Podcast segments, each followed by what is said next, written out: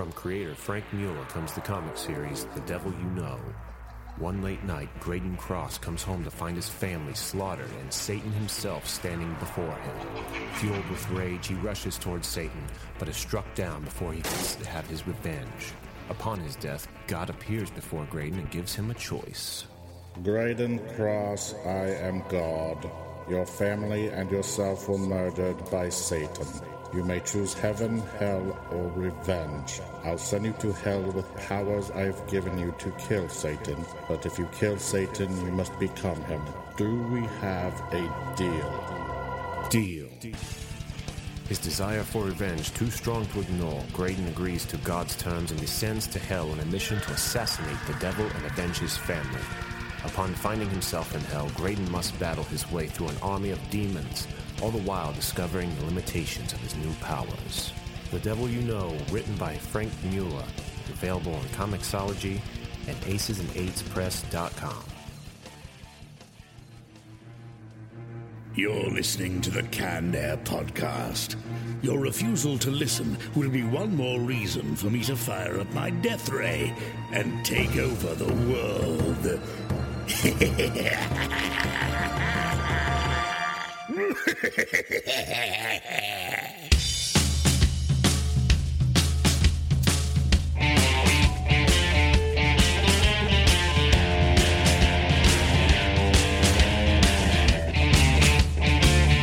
Hello, everyone, and welcome to another episode of Canned Air, a tribute to comics and pop culture. I am Jeremy Colley, And I'm Jack Doherty. and joining us today from As Fall Leaves Illustration, we have illustrator and graphic designer Josh Warner. Thanks for being with us, Josh. Thank you so much for having me. We got a lot of cool stuff to talk about today. A little update on The Simpsons splitting up in season 27 that everyone's been talking about. Little Anakin Skywalker tr- uh, truly going over to the dark side of this high speed car chases and whatnot. But before we do all that, let's get to recaps.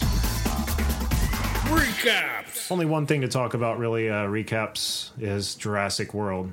It was the what the biggest movie release ever. Ever, I think now, yeah. Yeah, beating the Avengers out. A lot, yeah. Yeah. So, okay, I got some numbers here. Domestic brought in four hundred and two million eight hundred thousand and sixty-five dollars. Foreign five hundred and eighty-four million four hundred thousand, and worldwide grand total as this is as of uh, the twenty-first. What was that? Yesterday Yes. Has brought in nine hundred eighty-seven million two hundred thousand and sixty-five dollars. We'll just go ahead and call it a billion. Yeah, might as well. uh, have you seen it, Josh? I have not seen it yet. Um, have you guys all seen it though? I haven't seen it yet either. I have. I had. To, I, I couldn't wait. I had to see it. Definitely one for theaters. Oh yeah, it was. Uh, it was good. I, I've heard a lot of skepticism. I was skeptical myself, I guess, when it was first coming out, just because of the release of the Lost World and Jurassic Park three. They weren't that great. It definitely is better than them. It's like uh, a, it's a good sequel to the original. At least it wasn't human dinosaur hybrids like they first wanted to. Yeah, that was crazy. I forgot about that. I've seen released images recently of what what they had planned, and ugh, Did you hear about that, Josh? I did hear something about that. Yeah, I didn't see any pictures though. That that would be bizarre. Yeah, there were uh, well, just like concept art. I, I remember Yeah. one being like a standing upright uh, Triceratops holding a gun. I thought, Yeah. got to be fucking kidding me. but the worst was the uh, the raptor slash human. It was pretty much a. Uh, he had the legs of a raptor, kind of short arms, I think, shorter arms, and don't like just a human head and body. I also have to find the, the pictures and throw them on the internet. Um, didn't some of them look like the Koopas from the Mario movie? I don't remember. I don't think. Nah, they didn't have the little bitty heads like that. Now, obviously, this wasn't going to be a big summer blockbuster no matter what. But does anybody wonder if um, the fact that it opened in multiple countries on the same weekend had anything to do with the effect on the amount of money it brought in? It seems like a lot of other big pictures we've had lately, they all open at completely different times all over the world. So, like uh, for the Avengers, I think the UK got it before the US did. Yeah, it was like a week or so, I think, or something like that. Right. For Ninja Turtles, I think we got Ninja Turtles almost more than a month before uh, a lot of other countries. So Yeah. It seems like there's so, I mean, if you can kind of build up the advertising towards one set date worldwide, I think there the people are a little more excited about it. I, I maybe I'm mistaken, or maybe it's a subconscious thing. I'm not sure, or maybe it's That just uh, not a good comparison when they do the Well, I feel like when they do the box office totals, even if they are on adjacent weekends, that they still, you know, take that opening weekend number and factor it together. I could be totally wrong, but I'm that's sure if they do it That's like what that. I was getting from Mojo.com because when we typically look these up, they always have the. Yeah. I don't know. I could be way off. You now you raised a good point earlier before we started the show about there could be a lot of hits coming from Dubai because they just recently built. Uh, The Jurassic Park theme park or something. It was Is it- something like that. Was it actually called? Was it actually like Jurassic Park labeled, or is it just like a realistic dinosaur exhibit? I'm gonna have to look it, into yeah. it because I don't. It seems cool as heck, but um, about the time they were talking about building that, one of our episodes, what we get like six. We had an episode with uh, Derek Davis on talking about his project Jurassic Time, which was uh, the audio memoirs of John Parker Hammond, as read by Richard Attenborough, who played John Hammond in the movie. But um, once that episode went up, and about the time they announced that they were going to start building that thing, or maybe It was about the same time, yeah. Our our downloads blew up like On- crazy for like three weeks, all from Dubai. on that one episode. Yeah. I bet that one episode pulled six, seven hundred downloads. What? Like in a matter of like three, four weeks, days, yeah. just from the United Arab Emirates. Yep. That's crazy. so I'd yeah, they probably had a lot to do with this uh, movie release. Like, what the heck's going on? We got tons of downloads. but all excuses aside, I mean, it was a great movie. I strongly recommend anyone see it if you are a, a dinosaur fan. Chris Pratt's in it. I'm in. He's awesome. I love Chris Pratt. uh, I think we're pretty due just for some sort of mini dinosaur craze in general, just because it, it seems like dinosaurs have not been cool for quite a while, and Yeah. they're so awesome and fascinating. And there's an entire like younger generation that should be into dinosaurs and doesn't have a whole bunch of cool dinosaur books and comics and films uh, like you know we did. You know, we had Right. dinosaurs everywhere, and it, of course, everywhere I look now, it's it's just uh, like dino mania. And I've been getting hit up for dinosaur jobs like crazy lately. I just turned down No kidding. like two big, big dinosaur jobs from people who are just scrambling to get dinosaur products out before this Christmas. So like they're all, it- which is why I had to turn everything down. I'm, I'm booked for like the next five months, but they're you know they've got all these strict deadlines. Like we need you know I've got a board game and I need all this artwork put out and done within two months so that we can go into production and uh, trading card sets and just all sorts of. Uh, dinosaur stuff that people are just scrambling because I don't think anybody quite saw just how big this is going to be in time for them to kind of, you know follow up with dinosaur products. No, I I, agree with with the the split releases. I think like other like okay, it opens up this weekend here. Next weekend is UK. I think they kind of listen to what we think at the same time, whether or not they go. Otherwise, Oh, since it opened worldwide the same time, there was no. I mean, no one really listened to what happened other than the time, like I the see. time change. You know what I mean? Yeah. I don't know. It's like you were saying earlier, you know, that dinosaurs haven't been like the craze in a while. And if, I don't know, remembering back to, what was it, 93? The first one came out, 94? Yeah. Before Jurassic Park, what was the frame of reference of dinosaurs? You heard about them at school, maybe saw them in cartoons, but as far as seeing them in a movie, like any kind of a realistic looking dinosaur, it just wasn't there. It was just stop motion clay or claymation, pretty much. Oh, yeah, was- like uh, like the original Lost World. yeah. was that uh, what was that Marvel like kids comic that was also a cartoon series that was in the early '90s where they rode they rode dinosaurs around with guns strapped to them and stuff? Dinosaucers? No. Oh. Dino riders. Yeah. Yes. Yep. Yeah, I just forgot like- about that. I feel like there was a lot of like really short-lived animated dinosaur things that were just to kind of like get some toys out, and then they were on to like the next thing.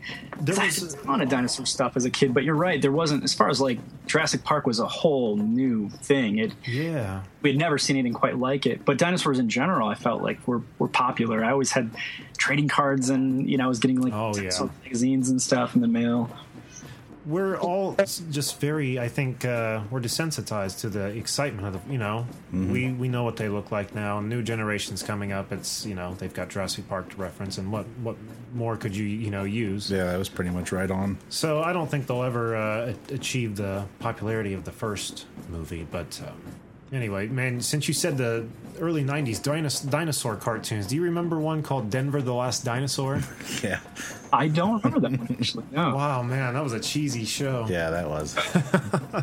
You play like electric guitar and wore sunglasses. He, yeah, and like the opening is like Yeah. Denver, the last dinosaur. I'm gonna definitely put that theme song in, so just listen for that. But uh, yeah, Chris Pratt has also said that he's already signed on for a sequel. I heard a quote where he quoted something like, uh, he was joking, of course, but he said, Yeah, I'm pretty sure they've got me for like another 38 films or something like that. Oh, really? Because he was yeah, that's what like, it was, just how- taken out of how many- context. Yeah, and he just he made that as a joke, but it was definitely you know like he couldn't say what his contract was, but it was he was saying that there was going to be more for sure. Especially after the sweet opening, the opening weekend it had. Yeah. My God, how could you not? Yeah, All right, anything else on the Jurassic Park, guys? No, I'll see it here Or pretty soon. Jurassic World, I guess. Probably watch it this weekend. Strongly recommend it. That'll do it for recaps. Recap it! And with that, let's just move right into the rumor mill. The rumors. Can't get away from the rumor mill. Yeah. The rumors. Jack, you have something on a new Marvel star? Yeah, this is probably going to make you kind of upset. I was pretty upset when I read it. Oh, God. Yep. Apparently, there's a, a UK tabloid called the Daily Store, the Star, that claims to have heard that Marvel's looking for Beyonce to become in one of the next Marvel comic book movies. what? Who? uh, there's a couple of, that they said could possibly she could play. Is uh, one is Boom Boom. fuck is Boom Boom? She I had to look her up because I never heard of her before. She was back in the Secret Wars back in the 80s, but she can like shoot plasma and detonate it wherever she wants They're to. going to give Beyonce a movie of this character no one cares about just to get her in the contract. But uh, that's a Fox should have the rights to Boom Boom. Exactly. She's an X Force uh, character, she's a mutant. Yes, yes. Also, uh, Blink, which we saw her in Days of Future Past yeah. last summer, which is another, of course, that's Fox because it's a mutant. Uh, another one is Tigra, which I'm not familiar with her. And the, the last one was Hawkeye. so, hey, yeah. What a mess of stuff here. That is it's really interesting, especially with uh, with the whole Fox thing. I mean, Marvel Studios doesn't really get a say in any of that casting, but um, just the idea of like trying to place her for somebody, just to use her. She doesn't have enough acting experience to, you know, stick in a major role of any kind. I mean, a Right. cameo or something, sure, but She was cool in Goldmember. Yeah, but that, That's totally, totally different. oh yeah, Ugh, how sickening. Yeah. And that's, I was, I was pretty upset about it. Yeah, a lot of the comments on the article, people were like, I could see her being like in the background singing a song, maybe. Uh, but that. I Other mean, than that, keep to your crappy music and award shows Yeah. and let us have our comic movies. We're gonna be putting Taylor Swift and Nicki Minaj in this stuff before you know it. oh God, Ugh. Iggy Azalea. Oh God, Chandelier. here. Anything else on that? No, God, I hope that's a rumor. It doesn't come to fruition. I, I feel like you mentioned that before, maybe some time ago. I know it was uh, that rates right up along with uh, Angelina Jolie directing a, a Marvel movie. Oh, that's what it was. Yeah. that's what it was. What if they, it turned out to be the same movie? Oh, God, Moving along, uh, another rumor here is uh, everyone's been hearing lately, including myself. I was had it written down to report on it. Supposedly, in season 27 of The Simpsons, Homer and Marge are supposed to either split up temporarily or get divorced. And turns out that Homer and Marge made a video of themselves, put it out saying that it's all just rumors. That's not going to happen. CNN just trying to make up news. What'd they say that uh, CNN announced it and then the real news? but anyway, we're going to uh, just turn it over to Homer and Marge from that video and uh, let you just hear for yourself. Hello. Homie and I are here to address baseless rumors that we are going to split up. Wait, what? When did this happen? The story was first reported on CNN.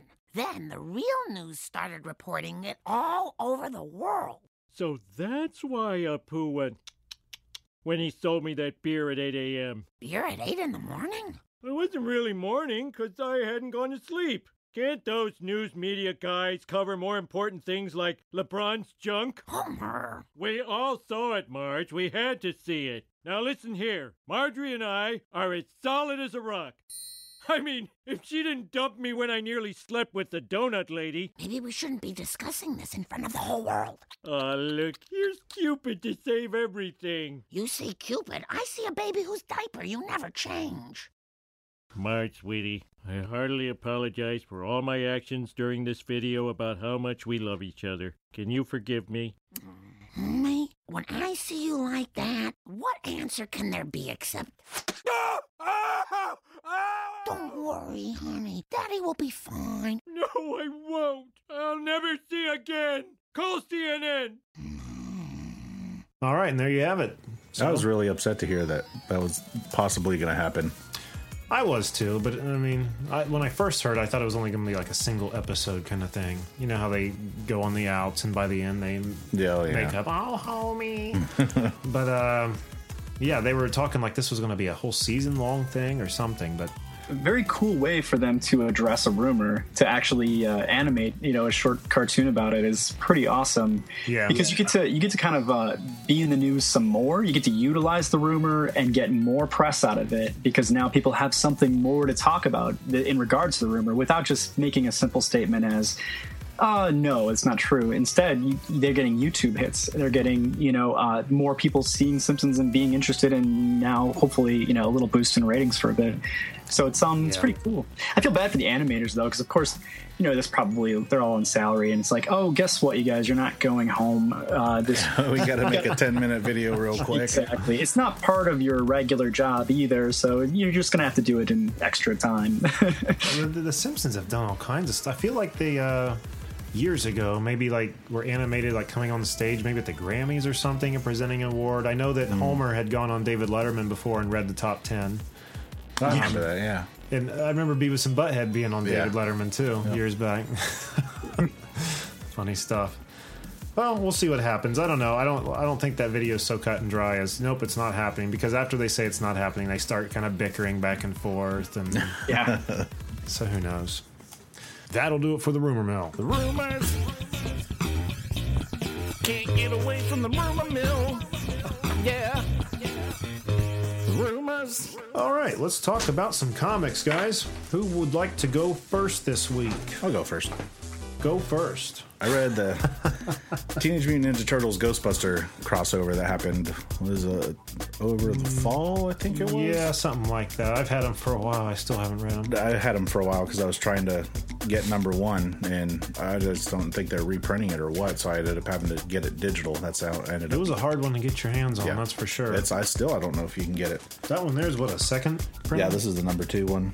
So what happens in this one? There's these ancient beings from way back that I guess there was all these ancients that, that ruled the world, and then they kind of just disappeared with into legend. So no one really knew about them. That was the setting up of the story. At the very beginning, there's a, a woman. She's doing some incantation.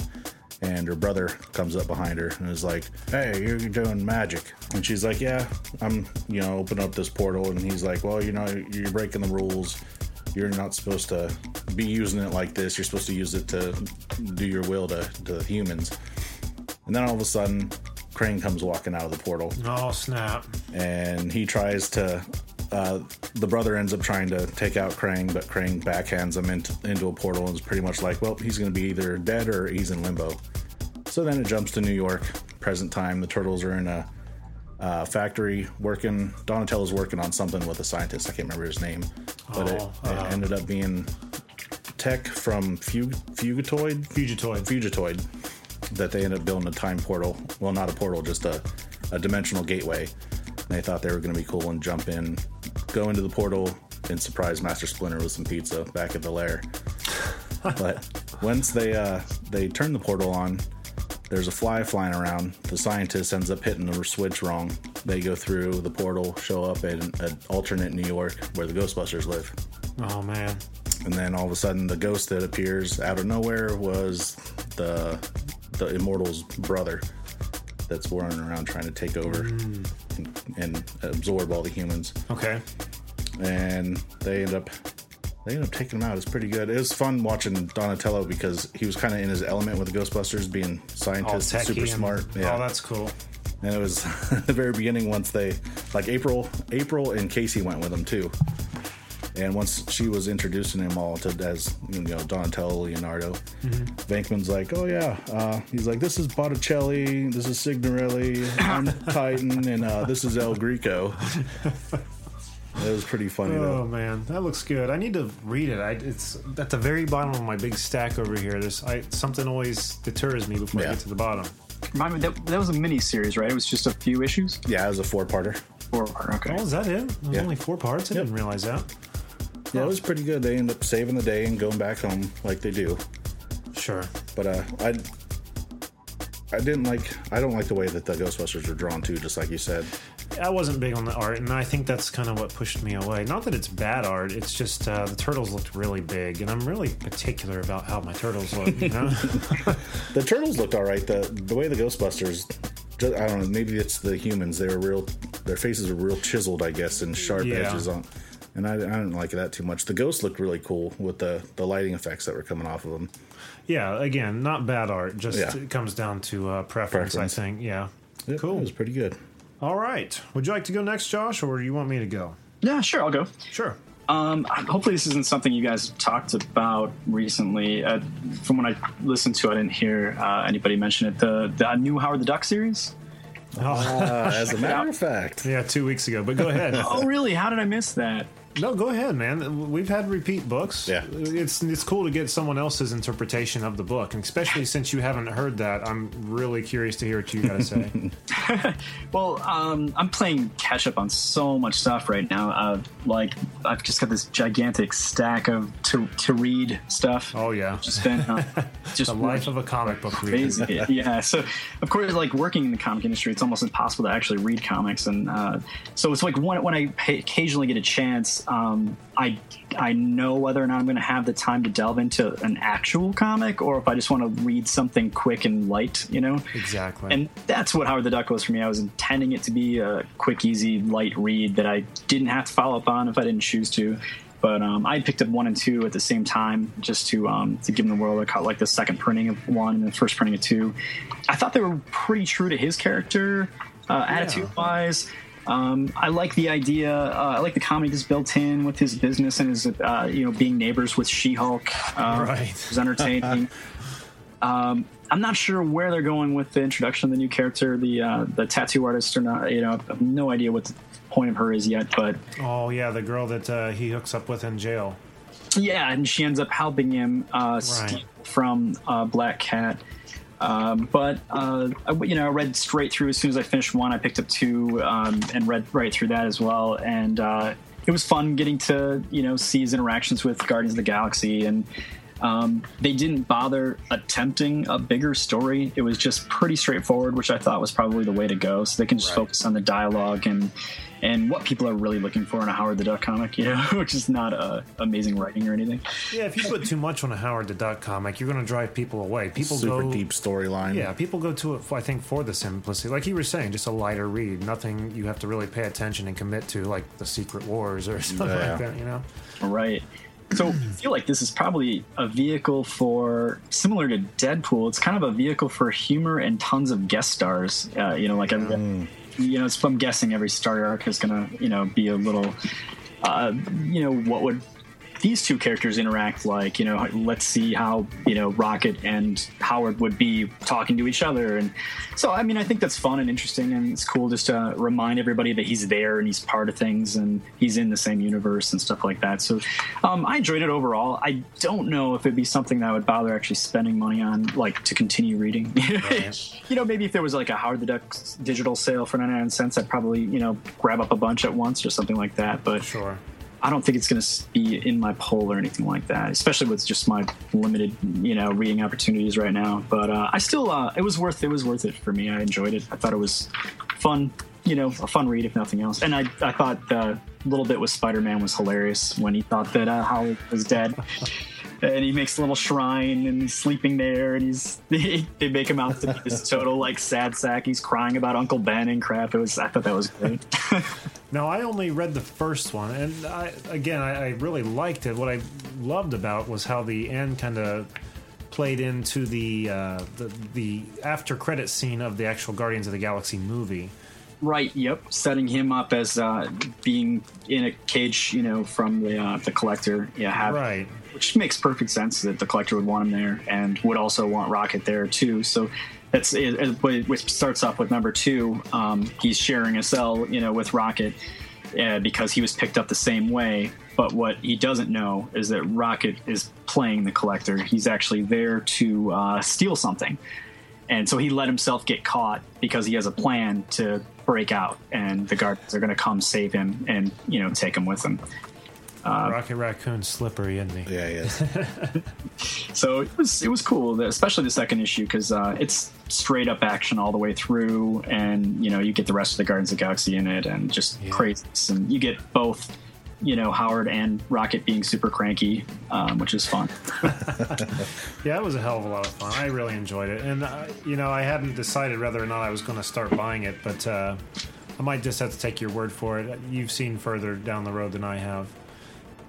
Now, this, uh, another one I bought the same day as Howard was the Incredible Squirrel Girl Yeah. or Unbeatable Squirrel Girl, and that I really enjoyed that. Again, same kind of feeling, lighthearted, non No commitment. To no it. commitment. Yeah. you can Oh just- yeah, you know, I actually did. I remember you talking about the. It was like a Galactus. It was yeah, Yeah. Galactus, right? So I did listen to that one. Yeah. Um, I have not read that yet, but from what you'd said, uh, it's probably something I'll pick up. Uh, I'm thinking I might just wait it out and get the first trade and uh, Oh, there you go. And blow through a bunch at once. Because yeah, it sounded like a lot of fun, and it's of course getting tons of attention and reviews. Which Yeah, which so- me to it. I Yeah, wanted I'm to see curious what was going on. what the appeal is like i mean i think it's fun and I, f- I see the appeal too but i can't put my finger on why you know Yeah, just it's so ridiculous. I mean, yeah i guess that's it really the cover of that issue is what caught my attention. I- the like yeah, I still 16 thinking bit about like that. Street Yep. Fighter. That Yeah, cover was can- amazing. that was cool yeah. But very cool, man. That was a good book. All right, uh, what I have this week is I on Free Comic Book Day. I picked up a Dark Circle Comics kind of a uh, sampler book. It has three, like I'd say, half issues of three of their titles, and the one I read was The Black Hood, number one. And uh, what it is is it starts off with this cop just kind of cruising around on his bike out on patrol, and he hears that uh, there's a gang fight happening. And I think this is in uh, Philadelphia, which people are calling Killadelphia, just because there's so much like gang violence, war, and people being caught in the crosshairs who live in the neighborhood. So um, a call comes in saying there's a you know a uh, like a gang shootout happening at the intersection of this street and that street and he this guy's the closest officer to the scene and he's like man there's an elementary school right there i got to get over there so he goes over you know pulls out his gun and he's prepared to walk up and you know say freeze and this dude catches him off guard blasts across the face with a shotgun annihilates half of his face Shoots him. yeah Oh, and uh, it, in his like confusion, he fires like one last shot off and kills the uh, leader of that group there, which was wearing a black hood and was dubbed the Black Hood. Killed him, shot him right between the eyes. was So- the cop's name Murphy? You know, I don't know. That's RoboCop reference. No, off. Uh, oh, uh, Gregory Hettinger is what Okay. was his name, or is his name, I should say. But anyway, he wakes up in the hospital. He's all bandaged up, and people are all over him saying, you know, calling him a hero. And he doesn't understand why. He just killed somebody, and whether or not they were good or bad, it's like weighing heavy on him that I just killed somebody. And uh, but again, it was somebody that I guess the like the FBI or someone had been after for a long time. He didn't know. He was just you know reporting to the scene and took him out. And so everyone's dubbed him this big hero. Well, they uh, take the bandages off his face, and it has a very, very kind of two-faced kind of look to him. Like the side of him's just wrinkled, scarred, uh, patches of skin taken from other parts of his body to mend him, and he's he's just downright hideous. But he he comes out of the hospital, and he has to learn to talk again. He can't anything he says comes out mumbled. And getting back into his real life, you know, he goes, I go to all these handshaking ceremonies, go to meet all these people because I'm dubbed this hero. He goes like, but I can tell, you know, when they shake my hand, they kind of sneer. I gross them out, and he it's getting to him. It's eating at him, and um, the very last panel it just says, you know, I had to tell I had to tell them I was leaving early today because I I couldn't take this, and it just ends. So that is where he becomes somehow the Black Hood. Now, that's it's a very short, like uh, again, maybe a quarter of a normal comic book, but the cover of it you can see here, uh, like through It one of makes the sense eyes. now looking at it. Yeah. Yeah, that he's uh, all scarred up. It's definitely him under there. So I don't know if he's going to become a vigilante or what he's going to become, but I'm interested to see more. So that was uh, a Dark Circle comic, The Black Hood number one. Never heard of them. I hadn't either until I picked it up on Free Comic Book Day. They are uh, an Archie imprint that just launched. That was their first. Um, this is the one of the first titles. It was was the Black Hood, and, and they're using. I think they're going back and they're taking like Archie used to do some superhero stuff like way back when, and uh, that they still own the rights to. So they're going to be doing using some of their old um, like Golden and Silver Age heroes that they used to have uh, in some of their titles. Um, I actually picked up that first issue, but I haven't read it yet. I picked it up just solely based on the um, the kind of dark noir feel to it, and Yeah. It definitely has that. Yeah. yeah, and the rough inks. I, I like how rough the inks are. Yeah, the, like the heavy shadowing and everything. It, it's uh, the art's really good. And uh, kudos to Archie for having some serious business sense lately. They, they, they're in recognizing that um, to do this, to kind of grab a bigger slice of the you know customer pie, that they have to have other imprints. Um, they can't they can't put that alongside the same you know company that puts out Sonic the Hedgehog. you know, it's, All the cartoony stuff. parents need to know that they can just kind of trust that if it says Archie, that they're okay, unless it says you know Archie Horror or you know Black Circle. Yeah, and that kind of goes the other way too. I mean, if you get uh, someone who's looking for something dark and gritty like this, and they see the cover, which looks that way, but as soon as you were to see that Archie thing up in the top left corner, like, oh yeah, no, okay, that's not going to be uh, as dark as thinking. So good move on them. Yeah, what I little bit I read was very good. So I'm I'm going to try to pick that one up. That's enough comic talk this week, and with that, let's move right into Real world heroes. Jack. Who do we have this week? It's kind of funny. This hero kind of reminds me of that comic. Really? Yeah. So we have this week from South London. He's been dubbed the Bromley Batman, but I guess he wants himself to be called the Bromley Shadow. Okay. okay. Uh, he he made his presence known late Monday, a couple weeks ago. Uh, he rescued a city worker from an apparent gang of knife wielding foul mouthed thugs who demanded his phone and wallet. Uh, the guy that was saved thought he was uh, done for, but then a, a six foot tall man dressed in black, combat style trousers, a muscle top, and wearing a black bandana mask came running towards him and kicked the hell out of the people Really? and then just disappeared. Yeah. And there's also been a couple other occurrences where the same type of thing happened. Um, another guy said there's two drunken men beating up another guy, and they were interrupted by a mass vigilante that came and whooped the hell out of two of them, sent the other one running, and then he just poof disappears out into the night. That's exciting. Yeah. That's really exciting. You know, I've always thought, you know, since all these, since the comic book world has blown up over the past, what, 10 some years now, you know, it's not taboo anymore. It's mainstream. Everyone's into it. Sooner or later, someone out there has really got to try to be a hardcore vigilante. Sooner or later, sometime. I mean, you've got the people like, uh, who was it, like Phoenix Jones. I mean, I guess that's probably the closest thing. He- Yeah. but a lot of them, they just throw the outfit on, walk the streets, maybe raise some money. Not that there's anything wrong with that. You're doing some very noble work. But this, I mean, this is a straight up kind of like a Batman guy right here. This one, one that happened, uh, he said he grabbed one of the guys attacking him, put him in some kind of ninja lock.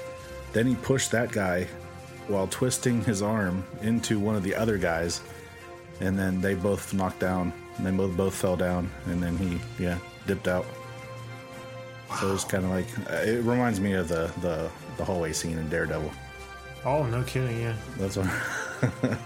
Wow, this is incredible. Was there a lot? Did it tell a lot about the other occurrences, or I'm gonna have to look into this? that was pretty much all just the what I've what what I have said. In the Bromley Shadow, is what he wanted to be called. Yeah, yeah. I was it? Uh, early last week, I found the article, and then just the other day, I found another one saying that he wishes to be called the Bromley Shadow. So uh, what? He hasn't like revealed his identity. He just like put No. out a. I don't want to be called Batman. Who are you? Never mind. Yeah, does he have like a Twitter account? And how did he let people know Yeah, this? that's what I'm, don't know. I have to, I've got to look more into it. He hired a plane to ride it in the sky or something. it's pretty cool. Um, it It's really cool. makes you wonder what his night was like. The fact that he was kind of, eh, he doesn't sound like it was coincidence that he was in the right place at the right time. It made, made you wonder if he's basically trailing shady looking people all night, waiting for them to try to mutt someone, you know? That's a good point. I didn't think about that. It's like what you do playing Watch Dogs. Oh yeah. wow, I didn't think about that. That's really uh wow. the very fact that he's a big mystery still is a the big deal. Like Phoenix Jones came out and took his mask off and stuff Yeah. after a while, so so he he's still uh, anonymous, I guess. Other Wow. than there's the masked vigilante that wants to be called the Shadow. And for that, Bromley Shadow, you have found a spot on our wall of justice. In the Hall of Heroes. So continue your uh, your good vigilante work there. I'm going to be really following this guy. I want to see what happens if he uh, eventually does like reveal his identity and becomes mainstream. For he really stays the Batman course That'd be awesome. if stays in the stays that way. shadows. Maybe it's Bromley. Bromley, I don't. It's UK, so could be pronounced different. probably, Us Yanks over here call it different. or Pronounced- just some Ohio hairs. anyway, moving on. We'll jump into some stories here really quick, a few things to talk about, and then we'll turn our full attention over to Josh Warner and talk about some of the stuff he has going on at As Fall Leaves Illustration. Uh, first, Jack, Fantastic Four. Yes, Fox has pulled Fantastic Four and the sequel Rise of the Silver Surfer off of all digital download stores. You can't get them at all anymore. The reason speculated is because they don't want people to be excited to see the new movie and be like, "Oh, I'm going to go catch up oh, on Oh, the right. first two and thinking that this is probably like a third one." Well, being that Marvel's not licensing anything and making any toys and stuff, they got to kind of cover their ass as much as they get, can. Make guess. sure those movies never existed. I think that's a smart move. I think most most uh, studios wouldn't do that. I think if anything, if they had the rights to um, both their reboot and their original, they would allow to you know more sales to be racked up because there's an opportunity to make a lot of money on your old films right before the new one comes out. Just like any reboot, right? I mean, you know, Yeah. suddenly RoboCop remakes about to come out, and all the old school RoboCop sales like skyrocket. So Right. they, if it's the same company, they're of course they're putting out a brand new DVD like with bonus features that wasn't released before. They're they're gonna you know try to make as much money as they can, but I think they're really smart in not giving into that and really wanting to rebrand Fantastic Four as a name by Oh, yeah. hiding the previous name. That's that's the way to go. They'll probably uh, pump them back out after Fantastic Four is out on DVD. The But I think one. you can still you can still rent it like on Netflix when you you get the the DVD sent to you. oh, okay. But as for buying digital, you can't. It's nowhere to be found anymore. They've been playing that on like IFC or AMC or something recently too. I- Yeah, I saw a couple last couple weeks. I think Rising. I think it was Silver this Surfer weekend on. as well too. Yeah, a few weeks ago and this weekend. But um, yeah, I'm ready for a uh, Fantastic Four refresher. I enjoy those the old ones. I mean, they're not the best movies, but they're uh, they're still a lot of fun. They were fun when you first saw it, except for the whole Galactus part of it. Uh, the second one that was Show Galactus. Yeah. Which was a shame because I thought the Silver Surfer himself was incredible. I Yeah. thought Oh, absolutely. everything I would want in the look, um, the voice, the the everything about him. I thought was great, and he. I think that's really what carried uh, that film. Yeah. I think it made the sequel so much better than the first. But to not not really do Galactus properly, kind of, uh, uh, yeah, it was a. I, unfortunately, that worries me for every Fox film. Like they have very little interest in in like appeasing comic book fans. They just take an idea and throw a non-comic book writer, script writer at it, and make a cool movie. We have the right to use this. I think in the end of Silver Surfer, when he went into when he blew up Galactus at the very end, I think when he went into the cloud and then he, you see the explosion, I want to say you kind of see the shape of his helmet. In Oh like, yeah, you definitely do. Like there's fire like outlining his helmet, but Yeah. Who, they think we couldn't handle it or something? I mean, we we know what he looks like. Yeah. Show him to us. We want to see the movie one. And they could have done and what are they afraid of being cheesy? Because those are some of the cheesiest comic book films that have come out in the past decade so Right. i think that's a fear here. There's a good way to do galactus. Galactus is not that ridiculous looking. Eh, we've, No. we've gotten all sorts of costumes you know lately that uh, you don't have to change a whole lot. Like dull that purple down to a really low saturated dark burgundy-ish color and all of a sudden it's not so gaudy anymore you know?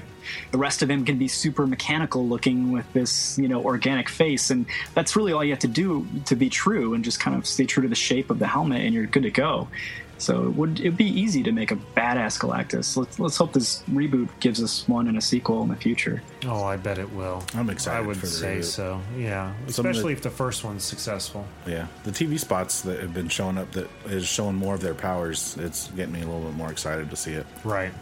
I, I I really like that uh, they don't look like a bunch of supermodels. You know, I mean, Yeah. not that they're hideous people or anything, but they look like your average Joes. They don't. I don't know. But they don't look like Scarlett Johansson. all right. Anything else on that? That's all I got on that.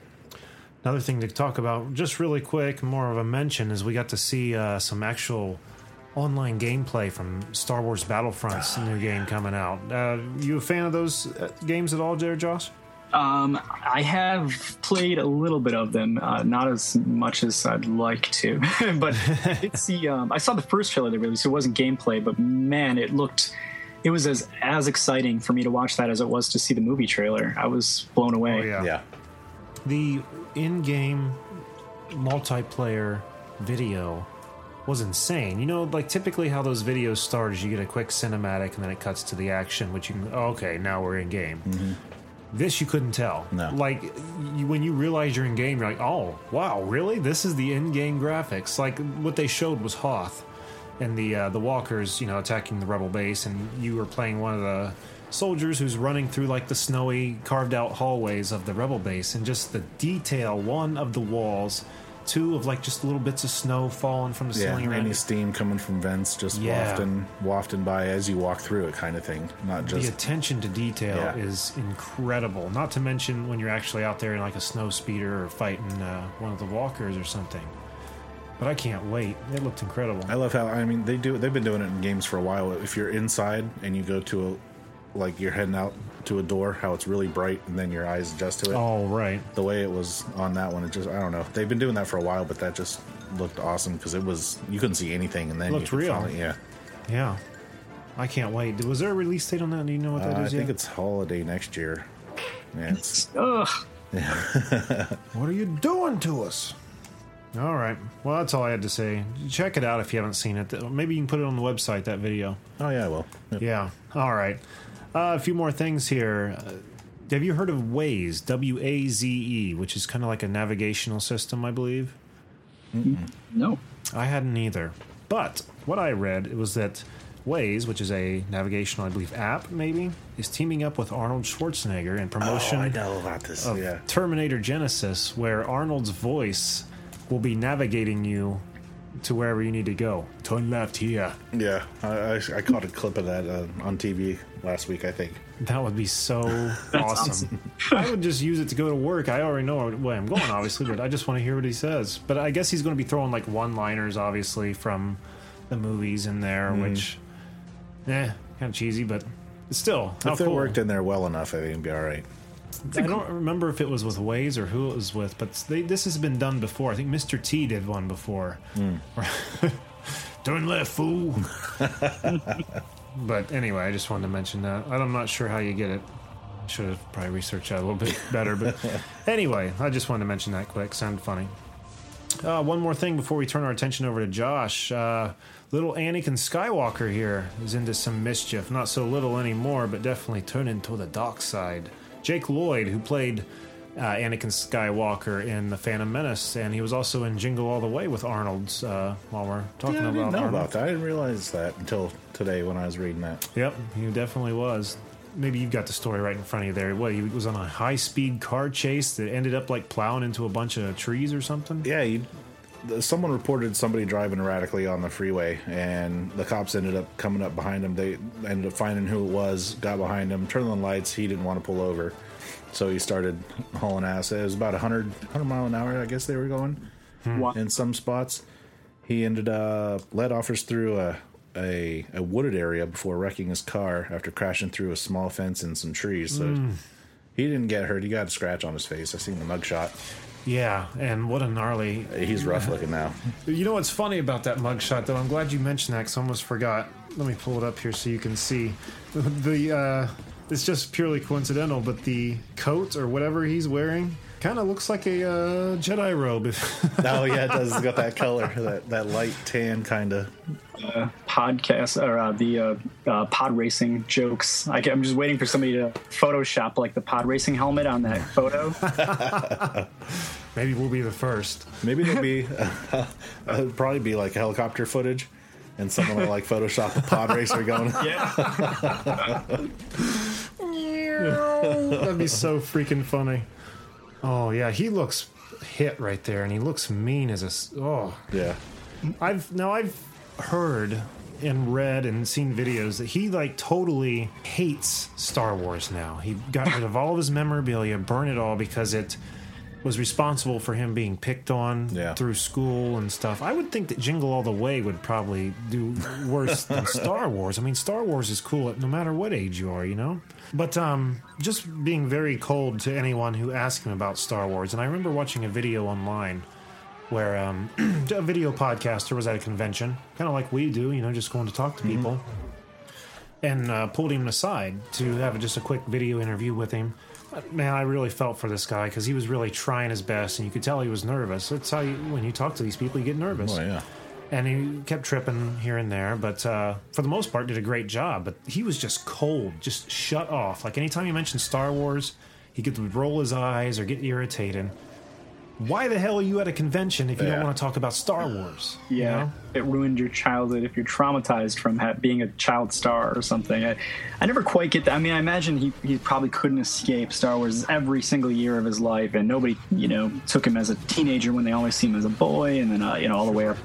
But still, though, like y- you've got you've had time to. Uh, create yourself as an actor instead of as a, a Star Wars character. Like you, you could have been doing more and pushing yourself out there and you know retraining people's minds to accept you and see you as a well-rounded actor. It, you had plenty of time to do that, and he didn't.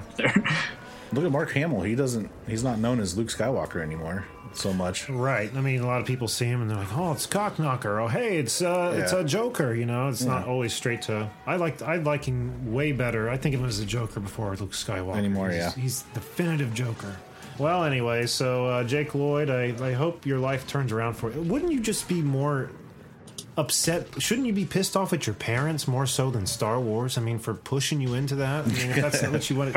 Right. I'm su- sure he wasn't out making the deals at eight or nine years old. So if anything, I would want to, uh, like, say for example, you just you, you're not doing great at uh, getting more roles or getting, you know, getting yourself out there. Your maybe your acting talents were pretty much peaked when you were a kid or something. You could s- just like own it, you know, just get involved in more Star Wars stuff. Like step up and say like. Hey, like, what can I? What can I do? You know, maybe I can voice uh, a cameo in, in you know, Rebels. You know, maybe I could Yeah. uh, you know all sorts of there's all sorts of cool you know expanded universe stuff that would excite fans to know that he's involved in doing things like he could actually make a more of a career out of it than he has instead of trying to shun it because obviously he's got you know nothing better going on. Right. Running from the cops is all I got. but he i don't know i think he is vested into something. I don't remember what he said though. It's been a while since i watched that video. I don't know if it was something uh, technology based or something out of the media light you know? He's he doesn't want anything to do with that anymore. But again why the hell yet a con you know? Yeah. exactly yeah. I, I love people who um who they do something star wars related and then they just they love it they're stoked to be part of that world and they want to do more like uh, like sam witwer are you familiar with that actor no He, um, Sam Witwer, I'm, I'm a huge fan of his from uh, the American version of Being Human. He uh, he played the vampire in that show, and he was phenomenal. But he was, um, if you ever play Star Wars, uh, The Force Unleashed, he was Starkiller. Oh wow Not yeah only did they do the voice, but he, you know, they put the nodes on his face, and he acted out everything for all the Right. and all that stuff. It's actually like his face that you're seeing in the game. And then after that, um, he was he just he loved working on that game and loved being part of the Star Wars universe. He actually asked like, "What you know? Is there anything more I could do for you guys in the future?" And he ended up um, doing the voice of Darth Maul. Uh, in uh, in the you know the animated series for uh, however many episodes they brought him back a couple times and um, and now like he goes to cons and he's there as the being human actor but he's always thrilled when somebody comes up and talks Star Wars with him. Um, I always thought that would be cool like you know getting to be part of such a massive huge franchise it's, it really changed pop culture the face of pop culture. That's like uh, that's a gift you know? Tons of creative people would love to be in you know those shoes and uh, oh never god will. yeah. Just to be someone running across the background i would be ki- you know kissing my Yeah. ground and thanking my lucky stars like thank you right. Anything you do in Star Wars world is is now part of history. You know, part of Right. pop culture history, no matter what, and that's that's huge. You know, it's, it's pretty cool. So, anything, you know, anybody who complains because they had to, you know, they're always known for that. It's, it just makes them sound like a spoiled brat. Poor thing. Yeah. Whatever. Enjoy your time in jail, Annie. Well, I'll do it for the stories. So let's just turn our full attention over to Josh Warner. Thanks so much again for being with us today, man. oh, happy to, absolutely. Now, when I was uh, kind of researching everything you got going on, I got overwhelmed. You're a busy guy, aren't you? yeah, I did. I wasn't sure where to focus my attention. So, uh, it is difficult. Yeah, I'm, I'm not sure where to focus my attention either. That's that's part of the problem. well, you already you mentioned earlier you're busy for the next five months, but yeah, I, I was looking around your website. Uh, it was JoshuaWarnerArt.com, and that's as fall leaves. Excuse me. As did I say that right? As fall leaves illustration. exactly. So tell us what does uh, what all does as fall leaves illustration entail? Um, well, uh, it's basically it's my DBA, and uh, I I chose that name from um, it was a, it came from a line in a book that I wrote, and it was my my very first self published book uh, I put out when I was 18, which was was like one of my big like bucket list goals was to. Um, like before I finished my freshman year of college, I wanted to uh, like leave my work, my mark on you know the writing world kind of thing, and um, it was uh, it was one of those things where I started freelancing while I was in college. I was always terrified of uh, being that guy who graduated from art school and his entire portfolio was full of assignments. Um, Right. so like my goal from like the first year was to do enough real world work while I was in school that I didn't have a single piece of schoolwork in my portfolio, you know, when I graduated. And um, so uh, I started As Fall Leaves Illustration um, quite a long time ago, and I started doing. Basically, I just paced myself, taking on whatever jobs I could. Uh, I thought I could handle, um, like as far as my art level, you know, went, and uh, and then from there it kind of grew. I, I was constantly having to challenge myself because people were coming to me with bigger and bigger jobs, and I never said no. They were like, "Oh, can you storyboard a movie?" I'm like, "Yeah, absolutely." Oh, And then, really? you know, that day I'm like going to the store and buying all these books on uh, you know storyboarding, and I'm like hitting up my college professors who had experience and.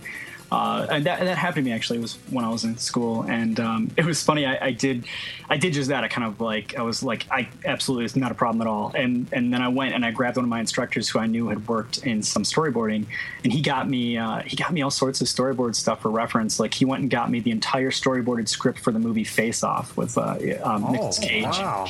and handed it to me. He's like, "Here it is, the entire movie, like every storyboard." And I was like, "Oh, cool, thanks." And just you know stuff that uh, him or he had worked on, or people he knew had worked on, and stuff like that. And um, so I was lucky. Uh, I, I was always that student in college who.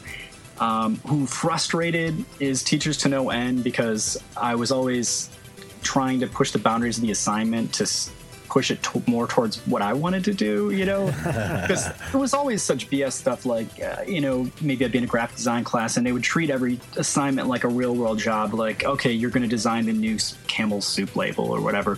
And, um, and when you're done, you have this Campbell's soup label that design that you can never show anyone because it's not really for them. You know, it's like, what's the point of this? I was always so frustrated. So, uh, I would come into to class, uh, you know, like my illustration classes, for example. I would come in with my assignment, and I would be I would be half an hour late for class. I hadn't slept all night. I'm wearing the same clothes that I wore to class the day before, and it's the assignment's like three quarters of the way done, and I get totally ripped to shreds in the critique, and um, and then I asked the teacher, you know, can I talk to you after class? You know, and he's like, sure. Usually you know should be the other way around.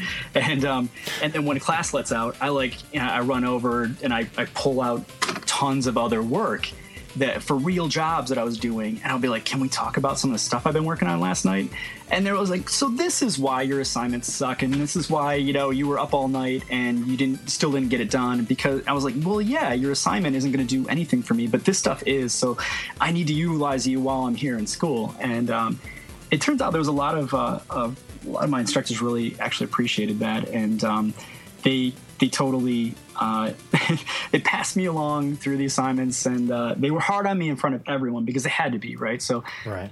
if I didn't meet the best expectations that I could on an assignment, I would get tore to shreds in the critique, and that's everything in art school. It's never grades; it's always a critique.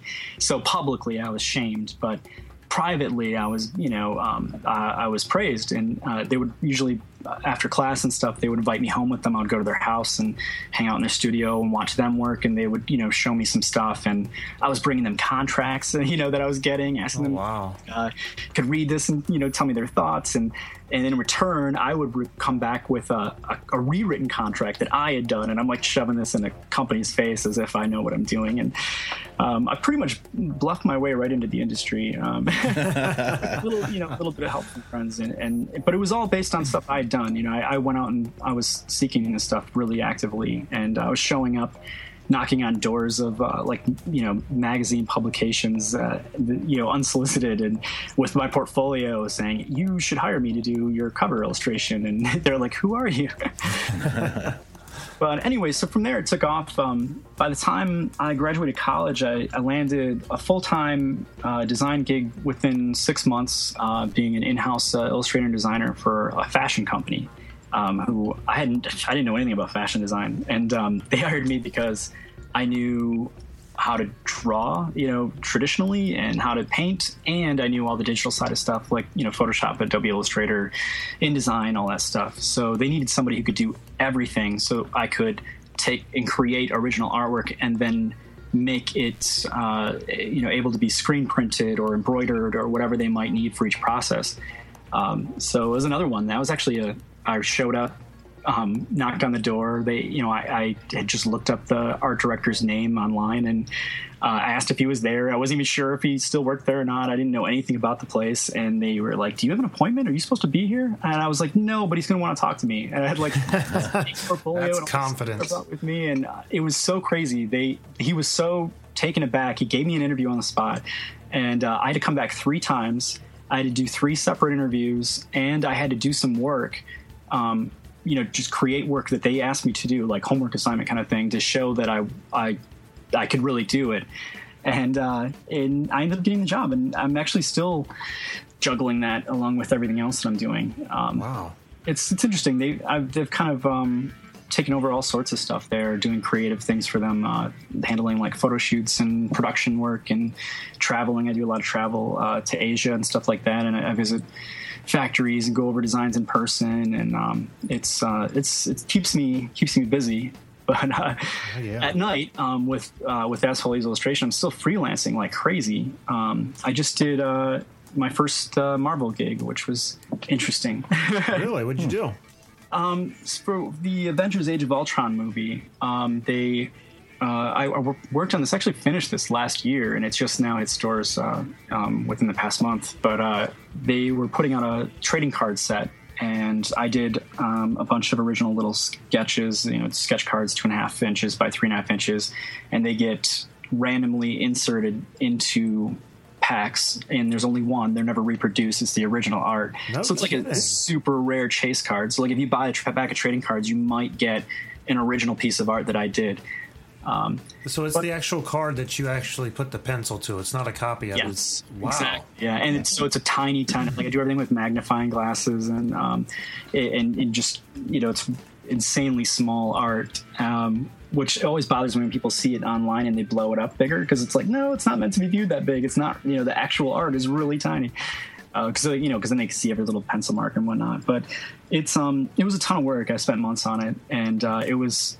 extremely strict because um, it's a you know it was a, it was a licensed deal that involved both the Marvel Studios uh, like cinematic universe and the Marvel comic book universe. Um, so I was working for Marvel Studios technically uh, through Upper Deck, um, the trading card company Oh wow. but I wasn't. Um, I I had to utilize the had utilized the comic book universe, which was a, a license that was kind of given to it because of all of the. There's all sorts of legal things that come with doing uh, any kind of film related license stuff, and I know this from other jobs too. Like I worked on. Um, I worked on a Transformers job where I worked on three licenses at once. It was G1 and also um, the first three Michael Bay films, and it was also Transformers Prime. So like I, I was doing all this artwork for all three of these, but there was so many rules when it came to the Michael Bay films because um, the actors they have it already set in their contracts. They already know exactly how many promotional images are going to be used over the course of the life of the advertising and marketing for the film. So any new uh, image of them, even if it's hand drawn, if it's official art from the company, which is what I'd be doing, I, it has to be it has to be approved by the actors, which is really difficult. You know, it's hard to get everybody back and say by the actors. Yeah, yeah. So, like for example, uh, like I, I, just did a I did this also for um, uh, shortly before Christopher Lee passed away. Um, I did a, a job uh, drawing a bunch of images from from the Wicker Man movie that he was in, and uh, Christopher Lee had to personally approve every piece of artwork that I did of him. You know, anything that was of him, a drawing of him, he had to sign off on it because it was official art, and um, you can't do official art of these actors without their, you know, say so. Uh, if it's anything past what the original agreement was. Um, so, like for for the case of Transformers, for example, they just said it's way too hard. We're not gonna go try to you know bug Megan Fox to look at a bunch of art. So um, just draw the bots, kind of thing, you know. Um, so it was a similar deal with um, with Marvel. Even though it was a Marvel Studios product, I drew from the Marvel uh, comic book universe instead. But of course, you know, with it, I drew lots of the Vision and Scarlet Witch and Ultron and everything that you want to see, you know, for uh, from the film. Uh, and I had a ridiculously, monstrously long contract and a, a, gigantic a list of things I wasn't allowed to draw. And oh wow, yeah, any stipulations? Oh yeah, it was very intense. Definitely the, the most intense uh, you know contract I've ever ever had. Now you were uh, you put some of those. You mentioned Vision and Scarlet Witch. You put those on what Twitter? Yeah, Instagram. yeah. So or once Instagram. Yep, I got a bunch on Instagram and Facebook and Twitter and uh, and my Tumblr and stuff like that. Uh, once um once the product was out, I, I, never showed any of the work I was doing until after it was released and people started opening the packs and finding them and stuff like that. So now you can find them on eBay like left and right. They're popping up all over the place. That's um, really cool, man yeah, it's, it's pretty neat. Wow. Now, aside from like illustrating, uh, you know, like Marvel characters and stuff, there's a few comic books that you uh, illustrate that you actually work on. Was it Jack of Spades and Zombie Rush Riot? Right? Uh, yes. a few anyway. Yep, I'm the um, I'm, I'm the art director at SourcePoint Press, which is uh, uh, it's it's a comic book publisher um, based here in Michigan, and um, it's I do I do some titles for SourcePoint, and then the titles that I'm not on, I I usually are am the editor or the letter, or I'm involved in some way almost everything. But uh, but I have some ongoing stuff with them. Like uh, Jack of Spades is something I, have been on from the beginning, and um, I actually just finished uh, penciling and inking uh, a Jack of Spades story that we're actually taking to a different publisher. Um, it's going to be you. It's going to be utilized twice. Actually, it's going to be a standalone story um, that's going to appear in the next anthology that the Michigan Comics Collective is putting out, which is like a it's an, a nonprofit um, publisher that only deals with um, people in Michigan, and it's everything's like written, illustrated by, lettered by, colored by Michiganders. And uh, so they're going to be doing um, uh, an exclusive little Jack of Spades story. They'll have all to themselves for a little while, and then that same story will appear in the next issue of Jack of Spades as a, as a flashback sequence. Um, so it'll actually be like part of a larger story that you know you won't know about until that issue comes out. Oh wow! So that's pretty cool. Yeah, I'm yeah. enjoying that, that, title. I, I don't write that one. That's um, uh, Trico Lutkins. Uh, he's the writer on that, and um, he approached me uh, for that uh, a while, quite a while back, and um, him and I ended up. Uh, he, he, he, he met me at a convention, you know, bought some of my work and really liked what I was doing. And uh, he ended up uh, talking to me about doing a story, and then we started talking about um, some publishing options, and then we ended up building um, SourcePoint together ourselves.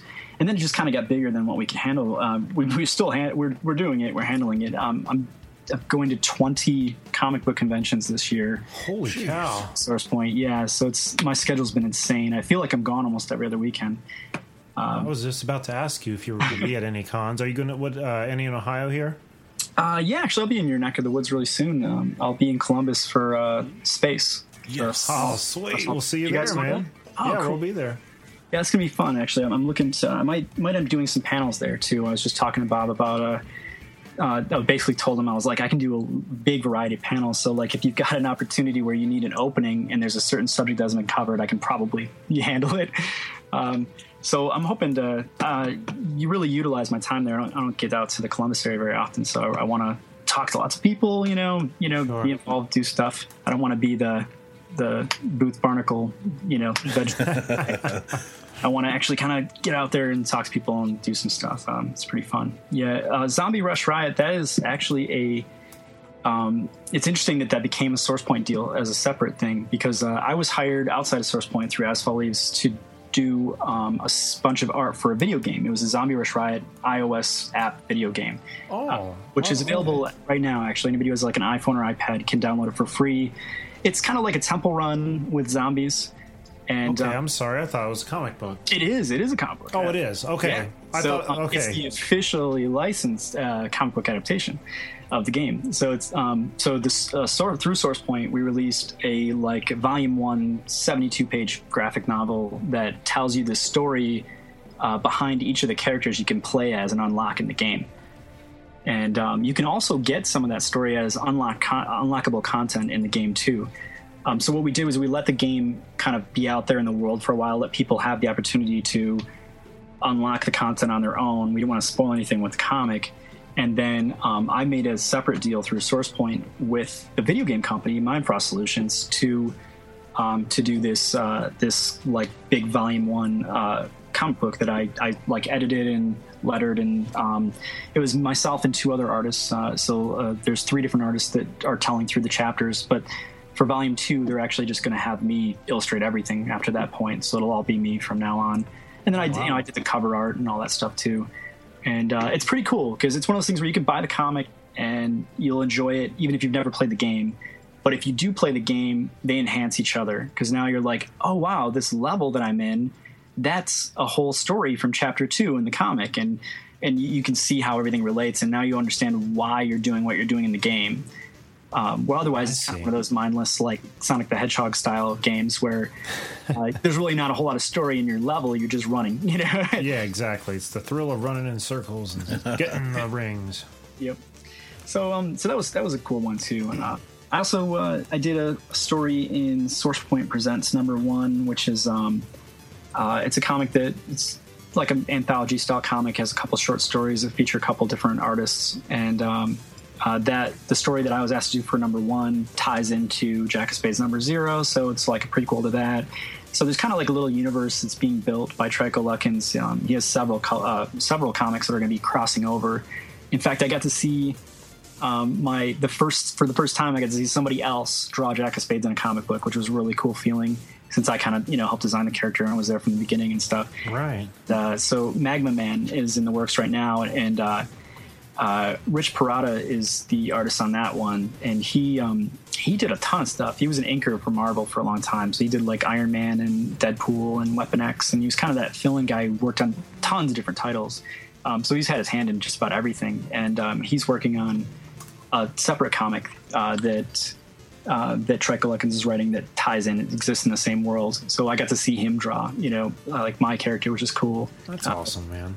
Yeah, it's pretty neat. I'm, I'm working on um, like four other comic books right now too that aren't out yet. Um, most of which I can't really talk about, but uh, one's a license deal, which is cool. Like we're really trying to, you know, SourcePoint as a company is expanding uh, rapidly over the next course of the next year, and we're going to be putting out a lot more content. So um, we just wrapped up a licensing deal for a really cool uh, kind of outside the box comic book. It's it's going to be um, I can't talk about the license or what it is yet, but it's it's a horror graphic novel basically, and it's really Hey, it's there on you cheek. Yeah, I I'm, I do a ton of horror related stuff. So um, I'm I'm stoked to uh, to be on the title. So right now, what I'm doing presently is uh, character designs for that, since um the, the the license involves real people. So I have to um, I'm doing their character designs for uh, with their likenesses that they're all going to be signing off on as like this is what you're going to look like in the comic book version of you, and um, so that's pretty. I'm pretty stoked about that one. That's going to be pretty awesome. And then uh, yeah, for that I'm doing uh, like pencils and inks, and then for other titles I'm doing uh, I'm doing some of them just doing lettering. Uh, I just took on a job where I'm just doing coloring, uh, a little bit of everything. I got another story I'm actually working on um, for the Michigan Comics Collective uh, that I wrote and I'm illustrating and coloring and, and lettering, doing the 100 percent of it. And it, it's a horror it's a horror story for a, a horror anthology called 13 Little Hells and um, I'm pretty stoked about that. It's edited by David Hayes, um, who I'm a big fan of. He's like a kind of a B movie legend. He's worked on like uh, like over well over a hundred like B horror films, and um, him and I be kind of become friends. And uh, I've worked on a, a, few different projects for him, so uh, it's cool to see him editing this anthology and for me to be part of it and kind of solidify that relationship uh, publicly a little more. Actually, I did something kind of cool for him recently too.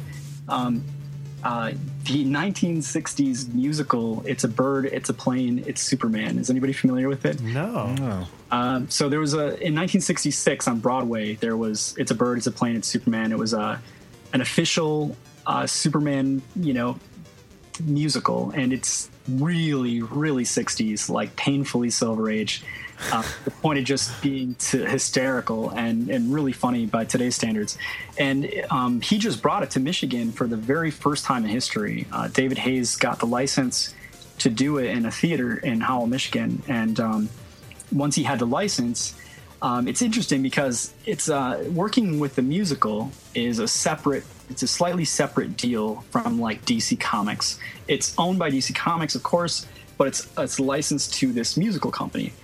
But through this musical company, it was a really kind of a backdoor into getting to work on something Superman related. So as soon as he he had this opportunity to kind of direct this, and he actually rewrote some of the script, um, which was very cool that they let him do that.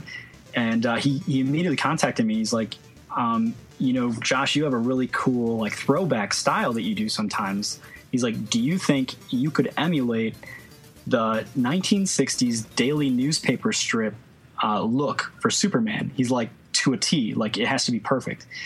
And I said, okay, yeah, I, I sure I could. So I did. So I actually for the for research, what what he wanted was for me to do a series of daily newspaper sixty strips that would be an exclusive comic book story that would appear in the program for the play. So for research, I read um, from 1959 to 1969. I read every single daily newspaper strip. So it was you know hundreds. Um, and uh, there was probably three different artists, like main artists, that covered the course of the, the span of that decade.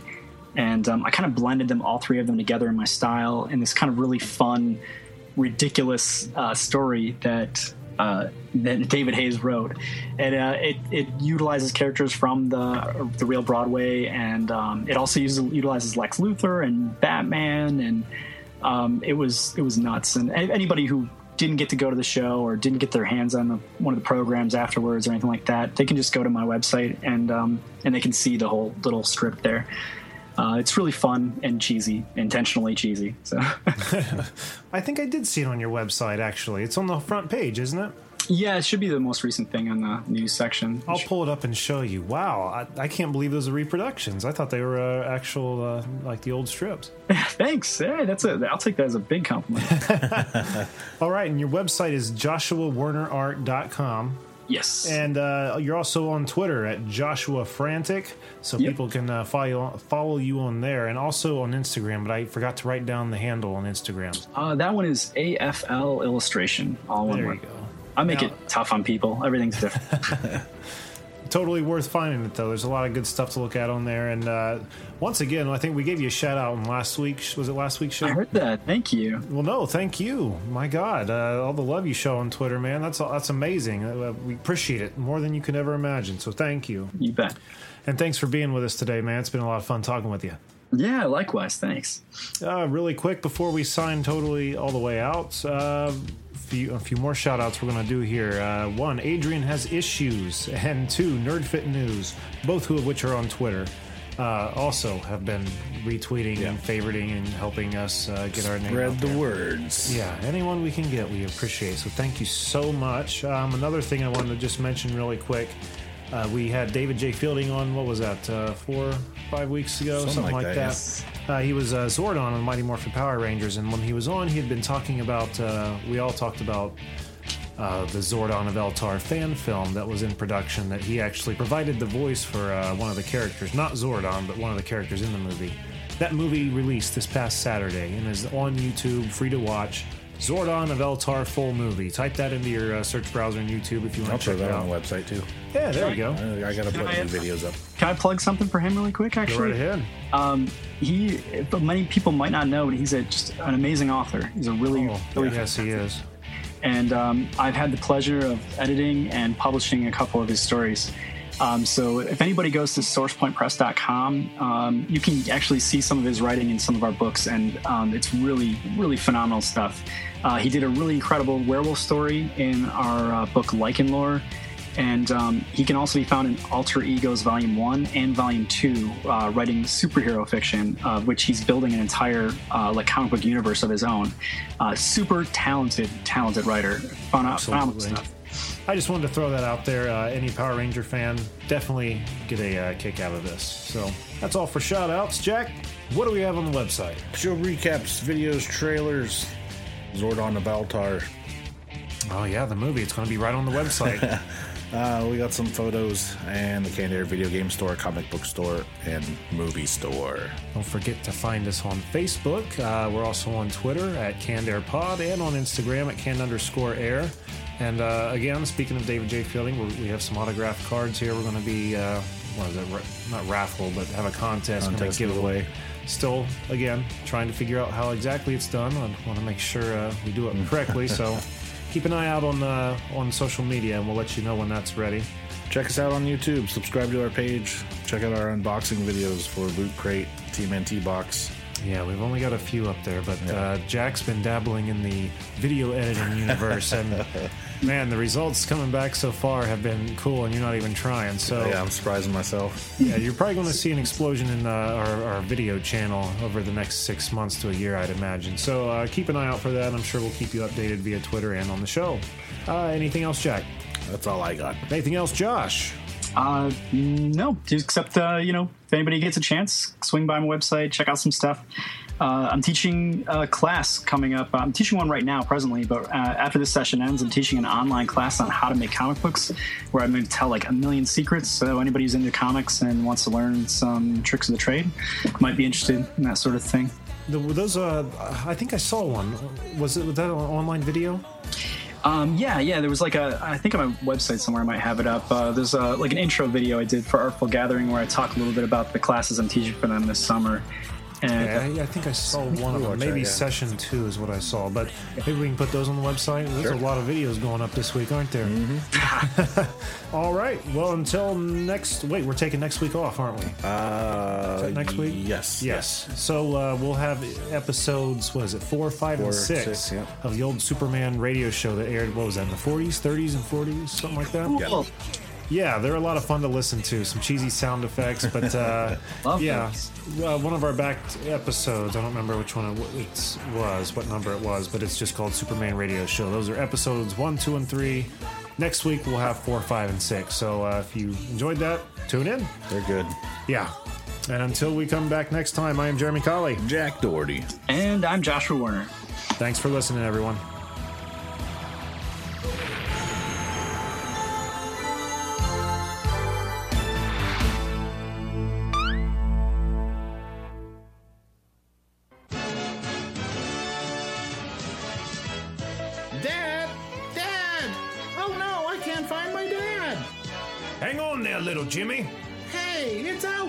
Alpine!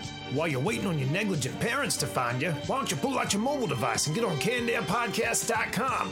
Shoot, it may even help him find you. Well, that makes no sense. Hey, what are you doing near my son? Time to split. G.I. Joe! Like- Ooh. I got to, well, the guy, well, ah. Oh, uh, what did reported terrible man. Are you tired of seeing your teen or young adult struggle on a path that clearly isn't the right fit? Is your teenager confused about which direction to take after high school? The future of work is changing rapidly, and our kids need to know all of the options available after high school so they're empowered to make the choice that is best for them. In each episode, we explore the latest trends that are shaping the opportunities of today and tomorrow. I'm your host, Betsy Jewell, and this is the High School Hamster Wheel Podcast.